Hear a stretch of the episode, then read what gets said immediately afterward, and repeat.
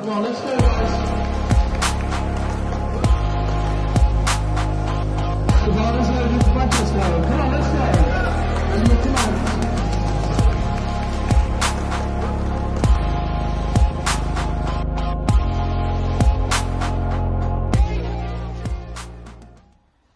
Welcome to the MSC Performance Podcast with myself, Luke.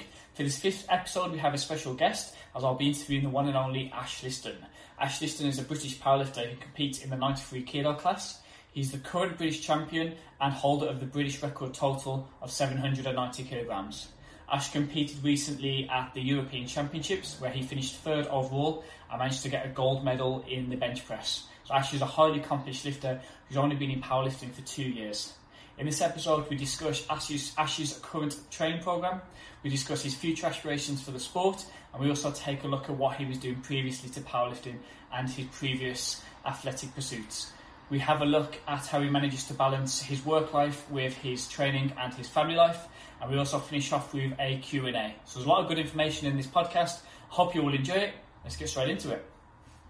Hey guys, uh, welcome to the MSC podcast. I'm Luke, and today we're going to be interviewing Ash. So, for those that don't know, Ash is the 2019 uh, British powerlifting champion in the 93 class.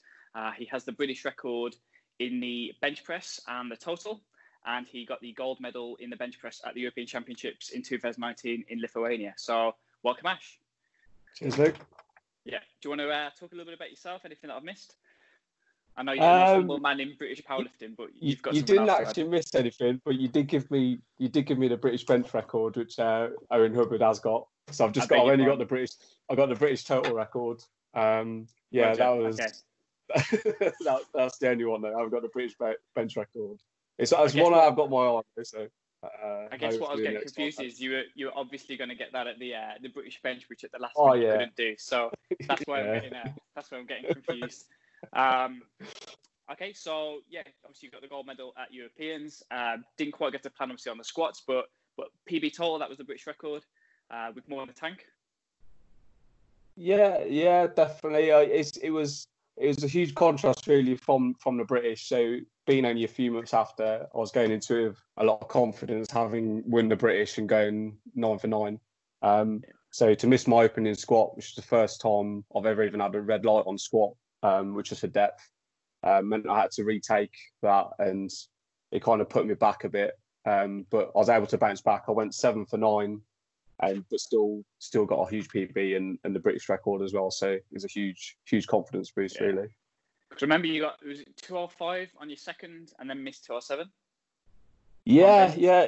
I, I was I was feeling good for up to around 210, 212 to be honest. Um, and after getting 205, it felt pretty comfortable on my second bench. And the Swedish guy Gustavi put in 205 as well for his third, and he was he was lighter. So Yeah, I went 207 just to just to secure the gold itself. And then I think yeah. watching him miss it and You knew it was yeah, yeah, I think I think being so gassed that I'd won the gold for bench. I, Mhm. I don't think my mind was right, and I went out and made some technical mistakes on the lift Yeah. and, and missed it. Did you hit the rack or have, have I made that up? So I actually I actually pressed it, um, Yeah. and it, it looks it looks like I've just racked it before the rack command. But Yeah. if you watch the one side angle, the the side spot, I actually pulled it into the rack before I had the rack Right. command. So I've, I've I've pushed it up, and it just looks like I put it racked it, but it's actually been. I I felt like I put um I felt like I felt it being pulled in. Oh yeah. It is, but it all sounds like excuses to be fair. But I actually, I But I actually remember- pressed it. I actually pressed it up, but yeah, I didn't get it. Well, I remember how easy the two R five was, and you thought absolutely like if, if there was no one else and you would already secured it on the second, then 210 Yeah. would have gone definitely. But like you said, like under the circumstances, if everything already been secured, that there wasn't really too much to play for, and yeah, maybe just not lost your head, but your head was already knew that you had the gold, and yeah, changed Yeah, slightly. yeah, I think if you had to press 210 to win the gold, I think you'd have pressed 210 because Oh, 205 absolutely flew. Yeah, I hope so. So, uh, what would you have got at the uh, at the British uh, bench? You did a was it a Larsen press max out you did the day before instead? Yeah, I did. So I did my Larsen press max out. I did 200 on the Larsen press. Yeah. Um, I was, to be, to be honest, I was feeling comfortable. I would have been willing to attempt anything up to I think two two twenty range would have been what I would have been that happy attempting. Yeah. Um, I had, I had a perfect prep. Um, everything was feeling good. Yeah. Um, I was I'd already started water, water loading for my weight cut. Um, but yeah, something came up, and you, you just you just never know. I could have gone and actually felt terrible and missed my opener, but um, on the day going into it, I'd, I'd actually planned on opening on I think it was two oh two, um, and then just sort of seeing what Owen was doing and kind of going from Yeah. there. And what is the British record in the 93s? It's two fifteen, two fifteen, or it might be two fifteen point five, Okay. maybe. So that's something that's obviously in the pipeline for yourself. Hope so, yeah. Hope so. Um, I'll, I think for um, if the British goes ahead, um, it'd be it'd be looking around that range at, at least for a sort of third attempt. If Yeah. uh, as as long as Owen doesn't, you know, make it bigger like he did last time. I don't think I don't think anyone's going to get the chance to do anything. So I No, think it will no. have to be stuck at uh, at 250. We'll swing back to competitions in a second, but um, okay. if we if we just go back to like um, prior to your powerlifting, so Yeah. was your first competition? You did a little bit of BDFPA first, is that right? Yeah, yeah. So, so I, I kind of got into um, powerlifting training just from like watching watching sort of YouTube videos, and um, I was I was more into sort of just getting fit and that kind of thing, and started um, it was like Russell Russell Russell Hoy, um, Yeah. Max Tuning, those sort of guys. I was watching them, and but where I live, there's no there's not really any powerlifting sort of gyms anywhere near me. It's all just commercial gyms, so um, when I seen that Black Country Barbell was opening up, um, I thought, yeah, I'll have a look. I'll have a look at that. And then I think it was a month after they opened, they was hosting a BDFPA comp as well. Yeah. So I signed up to the gym, started going there, and then most of the guys from the gym were doing the competition. So I thought,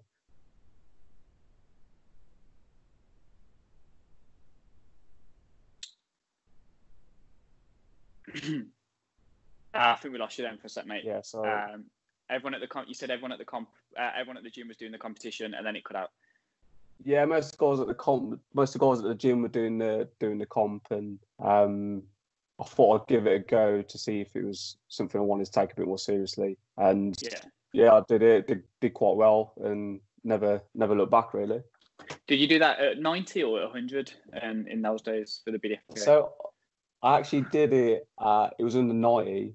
yeah. Um, I weighed in at eighty-seven flat. oh wow. Okay. I, I think say I was. I, I'd actually cut down. I was round, weighing around the ninety range, and actually Yeah. cut for some reason because I, I was Yeah. just like, I need As to cut. everyone does for their first competition. Yeah, yeah, Everyone yeah. You, you say you say you should never cut for your first comp, but everyone everyone does it. But Um, also like the amount the amount of people that panic like when they're at weight, not realizing like how much like Yeah. a small manipulation. Like nowadays, like you must be like 97, 98 and cut down to 93 and it doesn't faze you at all. By the first competition you weighed 90 and you're so nervous that you're not going to make the weight category and then you accidentally drop three kilos. Um, yeah, I think I was yeah. weighing like not around about ninety-one. I was like, oh, I've got to do Yeah, a weight yeah, cut. Got to do a weight cut to make ninety, and then. I cut. I overshot it and weighed in at eighty-seven, so it was three kilos unnecessarily. But um, yeah, that was that was January January two thousand eighteen. So it's been a So-. And what did you total uh, that comp? Because your first comp for British powerlifting was in April, I think, and you told 700. Yeah, So yeah. I so- remember I was, I was helping running that comp, and just out of nowhere, this guy came along, totaled 700 at 93, which at the time, I think the British, well, not the British record, but the like Pierre had won the British with 715. And Yeah. like, who's this guy? Never done a comp, and he's totaled 700, like super easy as well, like low RPE. Yeah, it was it was weird. I was I was looking. I think I totaled. I got a two ten squat. Um, Yeah. That's obviously bare bare knees, no no knee sleeves in the BDFPA. Yeah, yeah, yeah. Uh, I got a one seventy bench Yeah. and a two. So I think it's a two sixty deadlift. Okay. So, um, yeah, there's six six forty total, okay. which is which is which is all right. I think I missed the actually third. the, uh, that's third the deadlift. BDFPA uh, national record, I think. You're the goal, think- I think the national record was like six ninety or six ninety Yeah. or something. Um, and I know that is, there's a guy British powerlifters in there, Junior. I think he's I think he's holds it now. Um, when he won the British last year. Okay. Um, yeah, I was. I was see, like- he, he, all, jo- all jokes aside, like a 640 total, like for only doing powerlifting for a very small, it's still obviously a very good total. So, like before that, was you? You said you had a little interest in watching videos. Were you doing any kind of training in the gym? Were you just training Yeah, at so gyms? I, I probably spent about um, maybe about a year to a year and a half just doing training in the gym. Um, Yeah. That would look like sort of doing. I would do about half an hour to forty minutes of cardio, and then I would do some weights for like 15, 20 minutes, and then go and sit in the sauna for ten minutes, um, or go for Yeah. a swim. Sounds uh, lovely. Yeah, it was it was nice. Uh, um, Is that like uh, Bannatyne's Shrewsbury or? oh no, it was, it was at it was at Nuffield. It was at Nuffield Health. Yeah. uh, in Telford. So yeah, so going there. I'd, I'd run like a five k, and then I would then I'd train for half an hour. Um, and actually, when I was there, I, I watched a guy called it's a guy called Mario Tomic, and he put out a a free sort of like beginner program, and I just I just kind of jumped on that, and that was the first time I'd ever really done squatting because it's the first time I'd ever really had a structured program. Was this Um, a powerlifting program or this just a, gym program? Yeah, it was just it was just a gym program just for Okay. just to get sort of stronger. And to be fair, looking back at it now, it was actually it was actually a decent program because it got me Yeah. got me squatting, benching, and Yeah. um, I don't think I had deadlifts in, but it had um, yeah definitely got me squatting. Um, so that was the first time I had any really real structure. Sort of the year leading up to when I started powerlifting. Um, before that, I was kind of it's, I don't know, I've been on and off going to gym since I was like 15. So 15 years of kind of just on and off. Uh, 15 years of sa- yeah. sauna, 5Ks, and the occasional. yeah, yeah, it's kind of just I've al- I've always sort of kept bench pressing, which is probably why I'm, why I'm good at it now. But yeah, I was I was more just kind of doing it on the side of, of playing uh, playing football. So it was more just Yeah. wanting to keep fit and Because I Uh, think we spoke before, um, and it makes sense because, like I said, at that first competition, everyone called you Speedy, and like every rep was like an RP8. So I just thought this guy was like incredibly fast. But you did a little bit, maybe not for a while, but you back at university, did you do sprinting? Was that is that correct? You was a sprinter. Yeah, so so when I was younger, I've, I've played football since I was four or five years old. Um, then when I was at school, I was I was always quick. Um, I was always played front of football or on the wing, and I was I was always Yeah. from from like when I was I think six or seven at school. I'd done it now speedy, and it's just kind of stuck with me from then. yeah. Um, when I was um, when I was in high school, I used to go to I used to run for Wolverhampton and Cannock District um, up at Aldersley and Wolverhampton. Uh, did that for a couple of years, and it got to a point where I had to choose between athletics and football, and I chose football. Um, I dipped back into it at university my first year. Went to the um, University of Plymouth Athletics Club, um, but never again. It was it was kind of a, a clash between football and athletics, and I chose football again. Um, yeah, did you that, do that was it really. like no, noteworthy in, in, in athletics? Was it 100 meters you did or 200? Yeah, I, was- I was never, I was never the quickest to be honest. I was, I was, I was a decent level, um, but I was never, I was never up there with the really top guys. I think I'd have had to commit to doing athletics Yeah. full time to to get to that level. But I was, I was, I was quick. I was like quick for my school sort of standards, and um, but in terms of actually getting to that British level, I think it would- might have been a bit, bit too far. What did you run uh, 100 meters in? What was your best? Can you remember? I bet my best times were it was when I went back to to the athletics club at uni. I can remember doing like a ten point six five. Um, which- I mean, that's but. It's, it's, it's, it's- it's, it's- so it's fast good. for someone that was just, yeah. we got university standards. You've got to be university standards around 10 3, 10 4, which is which is Okay. decent. So I was. It doesn't sound like a lot, but it's you're quite a way off Sure. the top guys in the club. And you kind of um yeah, if you want to get there, you, you'd have to you would have to commit to it full time. I think I think a bit like powerlifting, how you how you just kind of you train specifically for that for four or five times a week now, and you don't even bat an eyelid. Whereas Yeah. you turn up to athletics club once a week, and you, you think you're going to be the fastest. the Yeah. fastest guy there. You, you play football. You play football, twice a week, and then you've rocked up to the, the track, and then you're hoping Yeah. to be. Uh, was 10-6 is is incredibly fast for Yeah, someone yeah. that was Oh. just. Yeah. You you went to Plymouth Uni, did you? Did you say? Yeah, yeah. And I know what you studied, but it took me by surprise. What, what did you study? I studied theatre and performance. yeah. Yeah, I kind of just I kind of just fell into it to be honest. It was you know when those where you leave school and you don't know what you don't know what you want to do. And, um, just You didn't of know that you wanted to be a prerequisite to train drama performance. say that again. Sorry, mate, you cut out a bit then. Um, you didn't. So you did drama knowing that you wanted to work in trains, and Yeah, the that's it. prerequisite to working on the train lines is you need a, a drama degree. That's it. That's it. Um, so like, obviously now, like a big thing for yourself is that you have more to balance probably than most people, um, which a lot of people seem to struggle with, like the balance of training and a job. But I think it's fair to say that your job is a little bit more stressful, at least in terms of time and, and commitment to it. Um, like how do you find that affects your training? So you, you work shifts or change times to days? How does it work? Um, I, I try and to be honest, I try and just be as as flexible as I can to it. There's there's no they say that like structure is good for training. That's that's definitely true. Like having having a structure to your life and your, your sleep pattern and everything is is good. But if you can't, then you can't, and you just kind of have to make the best with with what you've got. Um, Yeah.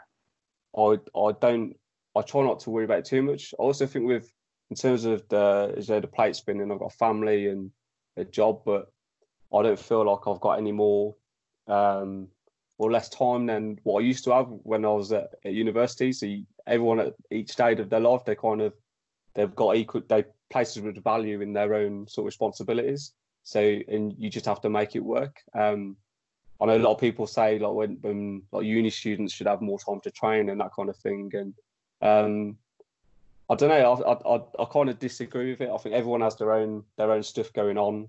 Um, I am busy. I've got like a, a, a job where it's it's safety critical. I have to be I have to I have responsibilities. I have a family at home, but also um, everyone's got stuff going on. You just have to make make the best with what you've got and um, just just try just try your best, do what you can.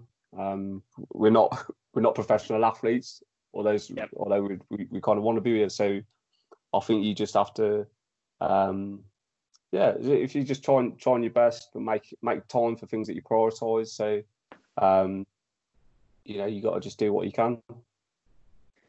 So when you say like flexible, do you mean like you have like a flexible training template? So you've got like, do you train four times a week, five times a week? Yeah, so so for example, at the, at the minute I'm I'm training four times a week, um, and ideally those sessions were fall sort of Monday, Tuesday, Thursday, Saturday. Um, last Thursday I I'd work from six in the morning until ten at night, so it turned out I couldn't train on that day, so I had to push back my sort of training a day later, and then this week I've had to sort of restructure it where I've got a bit more time at home. Um, and I added in just an extra bench session on Monday, and then I had a catch-up session yesterday where I did part of my uh, day one session to my second session, and so it's kind of just just like that. I'll I'm, I'll move days around. Um, if it means I can't get a rest day because I'm working on a day, um, that's fine. I'll just just do what I can, um, and just just Then you know, just adjust adjust accordingly. Um, just accept sometimes I'm not going to be feeling 100, percent um, and just do what I can. So within these four sessions, you just at like two, like two or three are harder. You've got a slightly easier session in there, and you move the easy sessions to when you've got the longer hours. You try and make the the, the harder sessions be when you've got days off or when you know you're going to have got decent rest and decent food before. That that the deal. Yeah, pretty pretty much, mate. Yeah, it's it's normally the the harder sessions or heavier sessions normally will fall sort of on the on the weekend. Um, I normally work. I work a lot of weekends. So I work a Saturday night, um, which means I'm I'm at home pretty much every Friday night, guaranteed. So I know that I, on the Friday night I'm gonna have a good sleep. I can Yeah. get up sort of a bit later, um, go and train before I go to work and do a night shift. So that's normally my best session on on a Saturday. So um, yeah, I normally I normally have my biggest session, and biggest lifts, save them towards that end of the week. Do you be flexible as well in terms of like, so let's say you train on a Tuesday and you've got like a fairly big session, but it's feeling shit warming up. Would you then switch, or would you just go through with it, adjust the weights? Like, Um, would you be flexible with that? Yeah, I'd, I'd probably go. I'd, it's hard to imagine because at the minute everything's nothing's really too hard. Yeah. Um, I'm I'm got the, you know, the biggest sort of um, sort of highest intensity I'm doing is like up to like an RP seven on sort of sets of four or five. So it's nothing really where it's even you're if you're having a, miss. even if you're having a bad day, it's just it might increase the RPE by sort of one. Yeah, Um, but you're not you're not really close enough to where it matters that much. Definitely when it comes down to to peaking, um, or I will I would probably adjust the weight down if it was if it came to that. Um, but again, I'll try and I'll try and just move my sessions around where I can, you know, if it means having an extra day's rest, but I'm going to be hitting my session 100. percent I'm hap- I'm happy to do that. nice. So you've been working now with Lewis for like it's going to be about six, seven months. Yeah, I started with him. I think it's a couple of weeks. I think it's two weeks after the British, Yeah. so it was September. And in terms of like flexibility with that, obviously he's obviously guiding your training seems to be going fantastically well. So he's obviously doing really good work, and he's obviously helping you try and be flexible with there, make the decisions, or do you kind of make he gives you the plan for the week and you choose the flexibility? Is it kind of a bit of both, or It's a it's a bit of both. But we, we'll talk, and um, he'll give me he'll give me sessions where definitely have a day off after this session. I want you to have a rest after this session, and he'll give me sessions where have a rest day after this session if you can. If you can't, doesn't matter too much. Um, so yeah, it's, it's a it's a bit of both, it, and it, it differs from block to block. I'll tell him sort of to like this block. I'm obviously at home a lot more than normal. Um, so I've had I've got more structured days where it's Monday, Maybe- Tuesday, Thursday, Saturday. Um, going maybe into push it up a little bit harder? um, we kind of we kind of got up. Yeah, we've got the plan. Sort of like a it's more like a longer term plan. Um, and at, at the minute we could probably push it harder, but then we might sacrifice you know the overall plan a bit. So Yeah. we're kind of just sticking to it. Um, even though we probably could push a little bit harder right now, there's there's no point because there's no competitions right now. So just just keeping healthy, building some consistency, um, and just that's that's the main thing. That's the main thing really. I think that shows really good discipline because a lot of people where let's say they've had a period of time where like the the work's taken over and the sleep's been not as good and the training suffered and all of a sudden they come into this block where things have eased off a little bit and they're able to push like the not going above what is set and not trying to push it too much to catch up for the previous one must take a lot of discipline.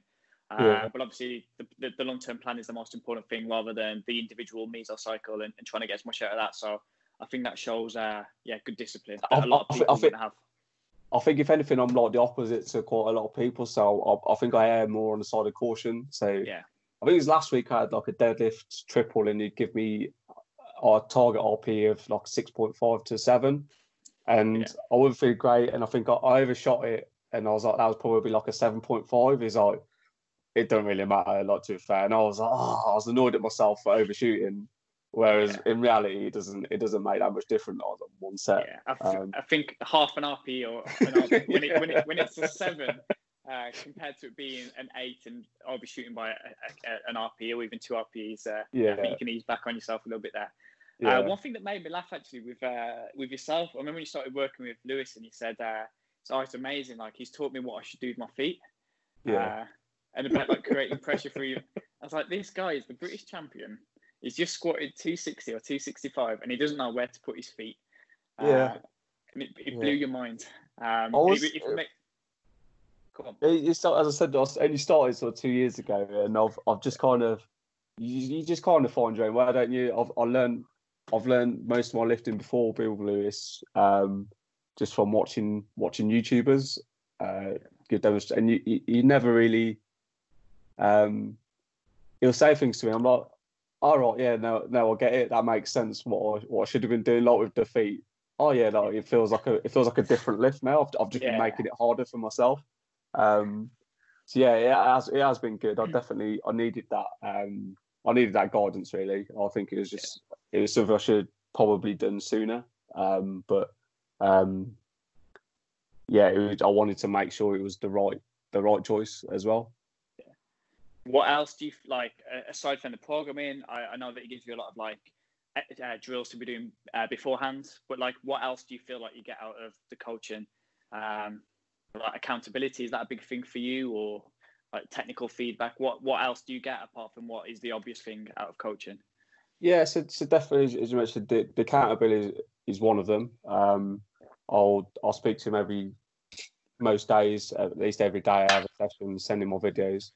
Um, then from sending in my videos, the it's the it's the technical feedback. It's that constant cueing of different things. So I've got bad habits that I'll start to slip into, and as soon as he notices them, he'll, he'll tell me and you know give me a way to try and correct it.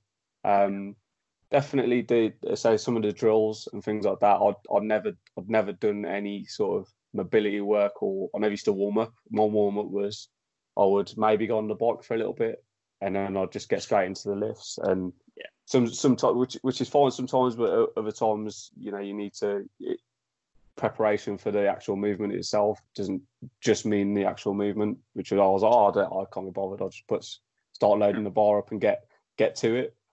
Um, so yeah, just the mostly the accountability, the technical feedback, um, and having that someone other than yourself uh, in your corner. Um, so I was, especially for the British, I was, um, even though I won and it turned out to be successful beforehand, I was um, second guessing every decision that I made.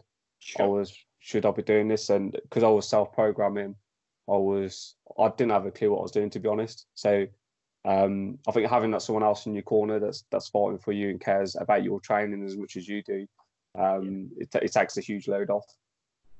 I think having that buy-in as well. That like once you've done so, like obviously the, the prep for Euros went so well, but now you've just got buy-in and you're not even going to guess anything that he gives you. You No. just automatically bought in. You know that it's going to work, and just Yeah. that belief and that mindset going into it now compared to second guessing everything is huge Yeah. in terms of like long-term success. when you talk about all this stuff, it makes me think of um, like the elite will always be the elite um, because like you, you train for two years. Obviously, you train incredibly hard, but like you didn't know what you were doing. You were you were getting all your training, and you didn't know what to do with your feet, but you were the British champion. Um, and it reminds me of I used to coach well through MSC. We used to coach this team of sprinters. I won't name his name, but there was a he was like the best sprinter at the club. He was I won't call him lazy, but he wasn't the, the hardest worker at the team. But he was the fastest. I think he was at 10.0 or, or just under 10. I can't remember exactly. Uh, and he actually showed me his diet, and it was like all he ate was like a ridiculous amount of protein, like just chicken breast, like three chicken breasts every meal, like very minimal carbs, very minimal fat. And he was like one of the best sprinters in Britain. And he was far from like the best at training. He was far from the best at nutrition, but he was the elite. It reminds me of yourself, where like you said, like the foot thing for me is massive, but you were just at this level already where like you get all these extra little bits now, the the one percent, and all of a sudden you've got this potential now to reach up to rather than looking at the British level, surely you're looking at like the best in the world and thinking that you're not a million miles away and that you can start to mix it with the best in the 93s. Yeah, yeah. I think. I, I think I think to your first point, the the elite thing. I would, I'd say I spent about twenty years playing football, and I was never, I was never, really, I was a good player. I was decent, played at a decent level, but I was never really, I was never going to be a professional footballer. As much as I tried, I could train four, three to four times a week, play two games. I was never at that level. Same with athletics. I was a decent sprinter, but I was never, I was never that elite speed. On I probably would never would have been. Um, I think just finding walk, this. walk about walk about Plymouth and then went to sprinting once a week and used to intensity. yeah, so yeah, maybe sprinting was a bit different. I, I was I was decent. I don't think I would have ever. Whereas this, I, I do I do genuinely feel like I found the sport I should be doing. I feel Yeah. like it's just it is made for me. I'm, I'm pretty all, all round with all my lifts. Um, and yeah, as you say, for your second point with the the British level, um, I I kind of before I even started powerlifting, I was looking at the British um the British records and the British level, the guys like Pierre and Hendrick and Sean Hughes, and I was Yeah. I kind of like looked up to them, and and now I'm, um, I still respect all those guys, but I'm now I'm looking up to the the world Sure. class guys, the Jonathan Caycos, the Anatolias.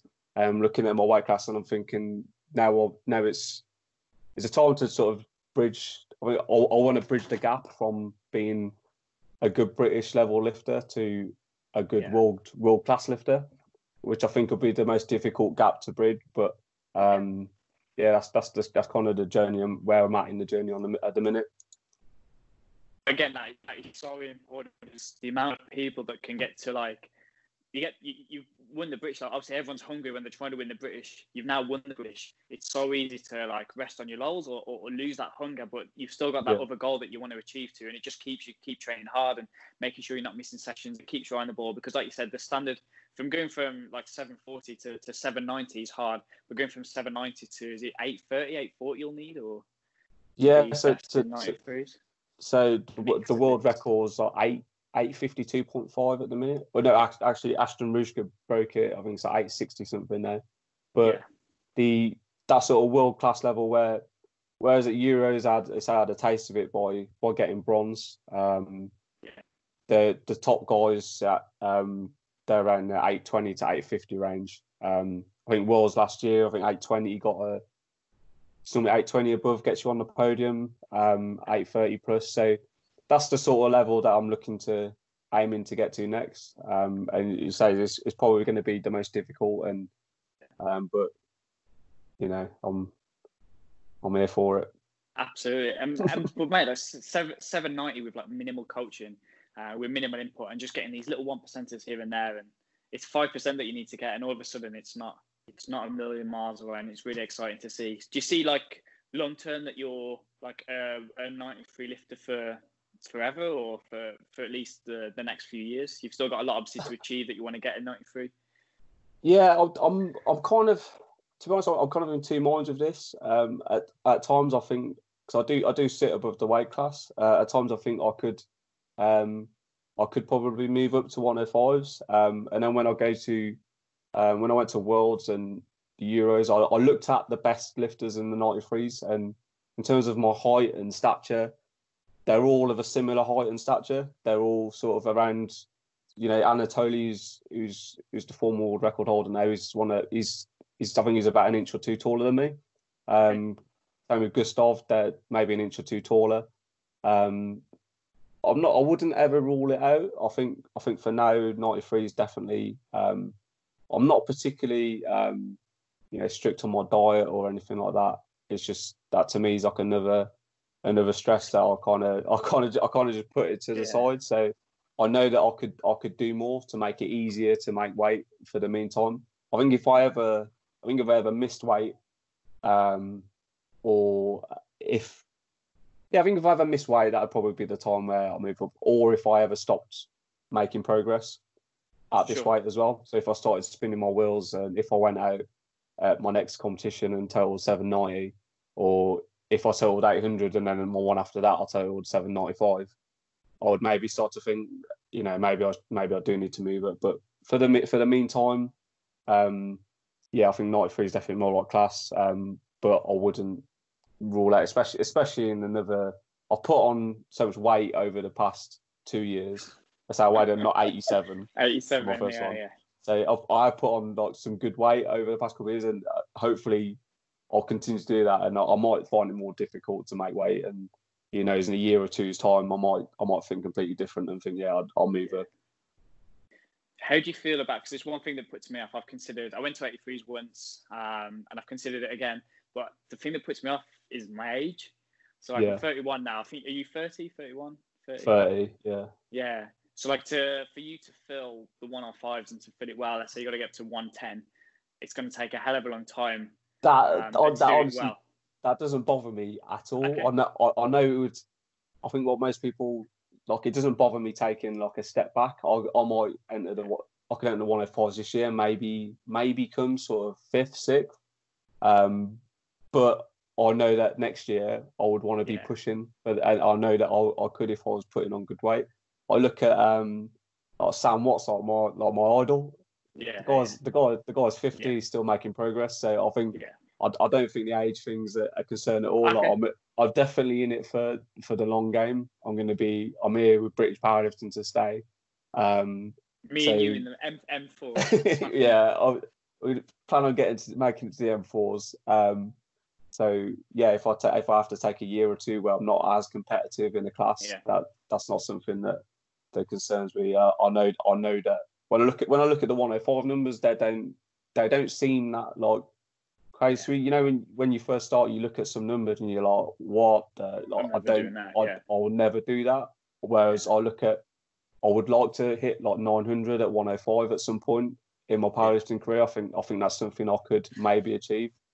So Yeah. Okay. That's interesting. We're very different in that respect. For me, I- I, so I went up to 83 before, and I just, I imagine it might be the same for yourself after like trying to stay around a certain weight for years. Then all of a Yeah. sudden you can gain seven kilos. I look disgusting. Yeah, um, And my lifting actually went down. Uh, It wasn't successful. But if you can be disciplined with it, like it sounds like you are, then Yeah, Yeah. 900 at Uh, 105 mate, would. Who who knows? I, I might I might do the Yeah. same thing. I might I might might try it and and weighing it at like 102 look disgusting and be Your, like kid, your, terrible. kids, your kids ask you Um, this fat mess is, and uh, Yeah, like I'm back d- there. Yeah, it, it is it is a whole like it is a like moving up is a whole life change as well. Like you have to Yeah. buy new clothes. Yeah, Uh, so you're not as I'm not as fit, so I want to be able to still run after my kids and that kind of You thing is be- is such a huge be the, commitment. uh, you wouldn't be the sex symbol of, of British Powerlifting anymore. like you wouldn't be the pin. You wouldn't be the pin up for A7. Like everything Yeah, yeah. So going back to your nutrition, you say that like you're not that hot on it, but like, is there any habits that you're definitely trying to buy to? Like, you always try and make sure you get a decent meal beforehand? Do you have anything you eat pre-workout, post-workout? Yeah, like I, I say, I say I'm not too hot on it, um, but I, I do have a, a, a quite a decent decent grasp on it. I think from from the year where I was before I started, and I, I started doing that program I talked about. Um, I did get into my nutrition as well. I, I think I actually got down to around like 81 kilos, um, and I was pretty lean, uh, and I, I gained a good grasp on it from from that. Um, so, so yeah, I, I make sure I'm eating eating enough meals. I make sure I'm eating enough protein each day. Um, Do you track that, or do you track, or do you just kind of intuitively? I, I, I start to track when it when it gets closer to competition. So I'd say maybe when I get to around ten weeks out, something like that, I will, I will start being a lot stricter with my tracking. But I think because I tracked for so long, like for, for a couple of years, I, I kind of mentally I mentally track. So like I'll be Yeah, yeah, yeah. I, I know sort of roughly eat. Yeah, yeah like I, I know roughly how much protein and calories I'm, I've got in the, in the meals I make. So Yeah. I don't. I kind of just make a mental note of it. Right, that's this is you know. I wake up. I'll have. I'll normally have porridge and and a protein shake, which is, you know, a few hundred calories and um, fifty grams of protein. Um, I just kind of meant. I just mentally track it throughout the day. Um, Sure. And when I get to the end of the day, and I'm I'm thinking, well, maybe need a bit more protein here. So, um, but yeah, I, I think I think I've got a good grasp on it. Um, it's hard being strict, and say especially with with the job I've got. I'm not at home a lot, so I'm in hotels and yeah, um, sure. I'm, I'm eating in like hotel restaurants and or service stations, and you know, I, I don't want to be eating eating the salad from WH Smith um, when Yeah. there's when there's a McDonald's there. Do you know what I mean? Yeah, So it's it's it's um yeah, I'm not I'm not too I'm not too strict on it to be honest. I don't I, I try not to worry about too much until it gets down to sort of crunch times before a comp and after mate weight. but you're still hitting all these key things. So, like you said, like you're you're hitting protein with every single meal, so it's probably Yeah. like in line with what everyone would recommend. So you're probably accumulating enough protein for the day. You're sticking roughly within your weight, I guess. So, like as part of the intuitive, I presume you weigh yourself like once a week, or do you weigh yourself at all, just to make sure that you're not overeating, undereating? Like you have a number that you try and aim at. Yeah, so so so when when it gets close to comp, I'll weigh I'll weigh every day, take a weekly Yeah. average. Uh, when when I'm further out, I'll, I'll maybe weigh once or twice once or twice um, a week. Um, I'll have I normally after comp I'll have a few weeks where I don't weigh at all, and then I'll Yeah. step on the scales and see what's what's going The on. damage. Yeah, with, with like pro, with protein thresholds, I, I I think it's I try and hit around um uh, roughly 200 grams a day of protein per meal. I look to hit roughly 40 to 50 grams. Um, Yeah. And they're, they're just and then with the calories, I'll just kind of let it. Some days I'll probably overeat a bit, and some days I'll probably undereat a bit. Um, but Do you have like a rough to worry about idea of how many calories you eat, like towards the competition? So like ten weeks out. It's not a lot to be honest. Like there's there's probably there's probably some fifty seven kilo like women that eat eat a lot more than I do. Um, my maintenance is probably around the two thousand two hundred mark because Wow. because I'm so sedentary. Um, my job just involves sitting down. I'm driving to work and then I'm sitting on on a train basically. Yeah. If I'm not, I'm sitting at home, not here on the desk. Um, so Yeah. I do I do find it hard to. I'm probably doing an average about three three thousand steps, four thousand steps a day. Um, so yeah, it's it's it's quite sad that I, you know I'm, I'm eating to sort of if I'm if I'm eating sort of two thousand eight hundred calories, I will start to start to put on weight. Um, which is yeah. Um, but no, I, I I try not to. Um, I'm kind of just I'm kind of just used to that now. So it's Yeah. just it's just one of those things. So if you if you so kind of uh, uh, out from competition, you're 97, 98 kilo, or would you let it go how higher than that? Is there a number that you don't want to go above? Yeah, I, 90, I, I don't really want to. I don't want to see 99 on the scale, so I don't. I don't let it go Yeah. go Okay. above that. So yeah, oh, now, right now is the heaviest that I'll I'll let myself get to, and that's that I'm not, not 98.9? not yeah, pretty much that. Yeah, I was I was, I was 98 and a half this morning, so you know that's that that's about as thick as I want to be. Um, I'll kind of just So now, uh, so now you're just cutting the calories back down a touch. Yeah, either that or either that or just up my expenditure a bit. So I'll just add in half an Yeah. hour walk in evenings. Um, Okay. Add in just sort of fifteen minutes on the bike after I train. Um, just just I'll just I'll just up my expenditure slightly. Um, just and hope that normally starts to just bring it down. I, I eat the same things like really, but um, yeah, I ju- I just try not to worry about it too much. I say uh, I'm at my limit now. I know I can't. eat. I just Yeah. I'll just cut out like just eating like chocolate. I'll eat like a bar of chocolate just just for fun. Um, just eat like a family size bag of crisps for no reason. I'll just I'll, I'll just cut that out now. Um, yeah, and just drop back down. yeah, just drop that down a bit. Is it what about like alcohol? Do you cut that out, or do you eat much of a drinker? Um, I'd say I'd say I'm more of like a, a binge drinker to be honest. So when All it, in. I'm I'm all I'm all on the fence. So yeah, like, I'll, I'll Mate, I would never have guessed because I watched you fucking demolish that pint, and it took uh, oh, 40 seconds. So I would never have guessed that you were Oh. a binge drinker. Oh, no, it's embarrassing. Yeah, I'm, I'm more of a. I sound I sound like a social drinker, so I don't, I don't really drink too much at home. Um, Yeah. I'll have a drink. I'll have like a beer every now and again with dinner or a glass of wine.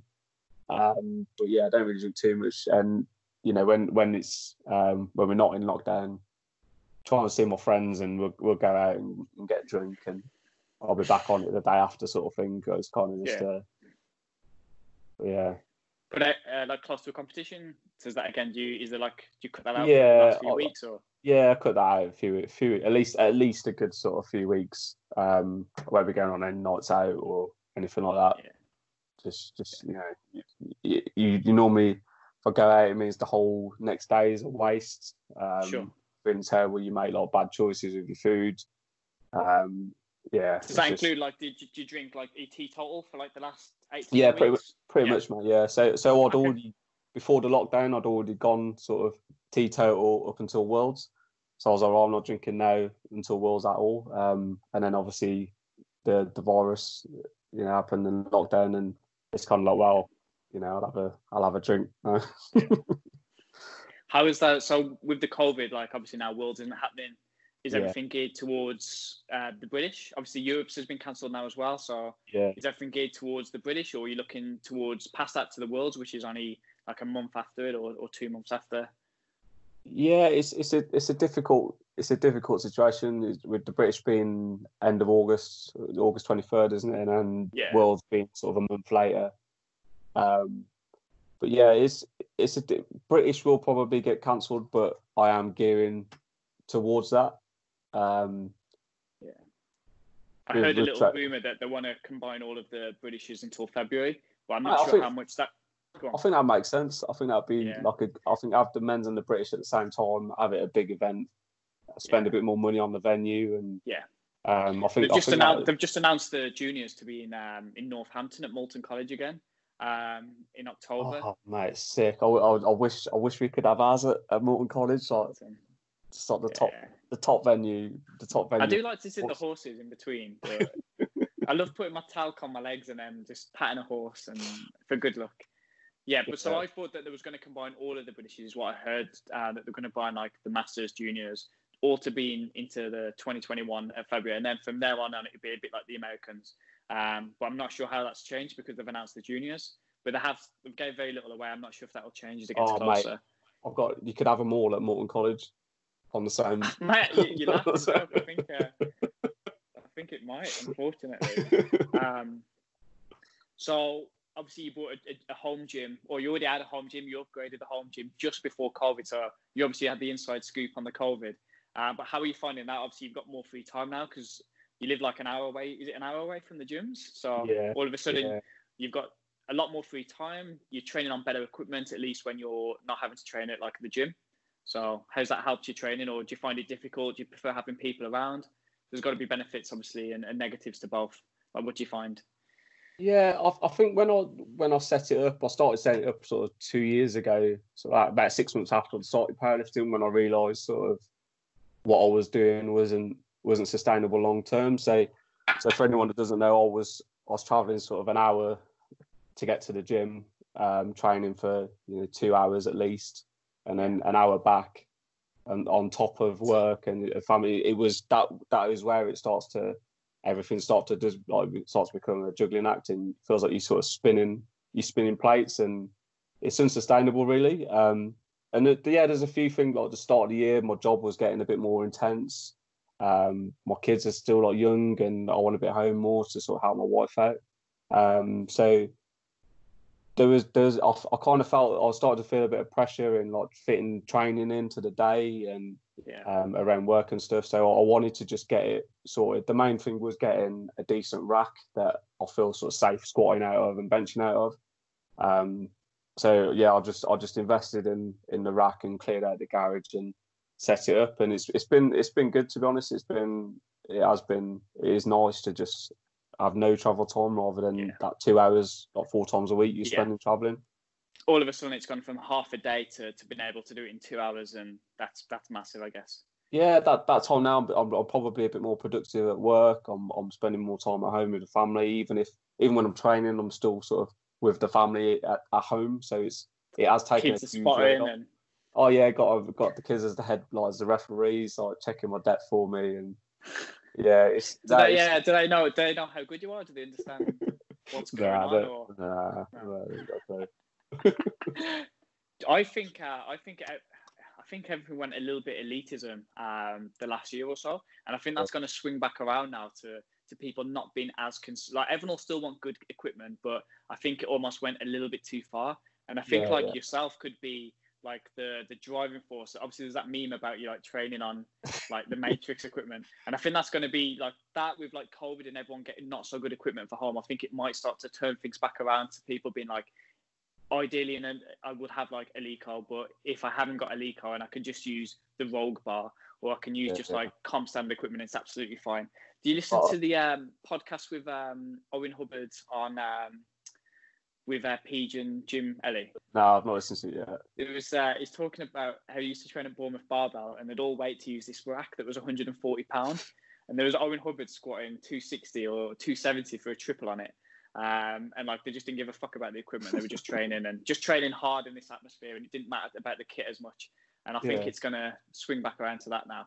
I spoke to I spoke to Tony Cliffe a bit about it um, when we was in Sweden last year for Worlds, and I was like, "Hey, because I was same same like questions you asked me, just like, how do you find it difficult to get motivated training at home, and you know, how do you find um, like not having any sort of atmosphere and that kind of thing?" And Yeah. it was just like, it- well, it doesn't matter. I just I just get on with it. Like, it doesn't doesn't make any difference to me at all.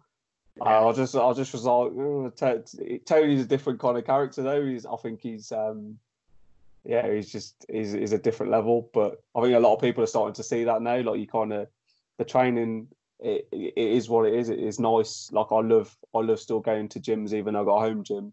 I love traveling, like going to MSC, Black Country Barbell, Wildcard, and I try and go to gyms in local area, even though I could go to a Yeah. gym like five minutes away um, especially for those bigger sessions when you want, you know, you want a bit of hype as well. Um, Yeah. But at the end of the day, you just got to get, you just got to get your training done. Like it, it doesn't, I don't think it really matters. Yeah, I guess um, for yourself, it would be a case of that getting nearer to the competitions again. You'll be heading over towards like uh, like the strong UK, heading back to MSC, heading to Black uh, Black Country. Just a the atmosphere, probably like the comp equipment. Yeah, yeah, Um, But like further out, obviously, it doesn't matter when you're doing a six RP work. It doesn't matter if you've got uncalibrated plates and yeah. The most, the most difficult thing because I travel a lot at the minute. So I'm traveling. Normally, I'd I'd travel. So I was in like Cardiff last week. Um, normally, I'll get to like one of the good gyms down there. Um, and just not being able to do that at the minute is it's it's Yeah. more inconvenient. But I say I'm so lucky that I, I set up my garage when I did, um, Yeah. and training has just pretty much carried on as normal. Yeah, awesome. Uh, I think this is pretty much going to wrap up everything I wanted to go through. So if you've got time, we'll go through a quick Q and A from some questions. Yeah, yeah. There's quite a few joke questions in there. Oh, Um, Paul, Paul Marsh said. Uh, Yeah, Paul Marsh yeah, actually said he asked the question, so uh, he says you better answer it. I will. Uh, I will ask him. Um, okay, someone asked about one off fives, but we've already kind of covered that. So, how do you feel being selected for Worlds again?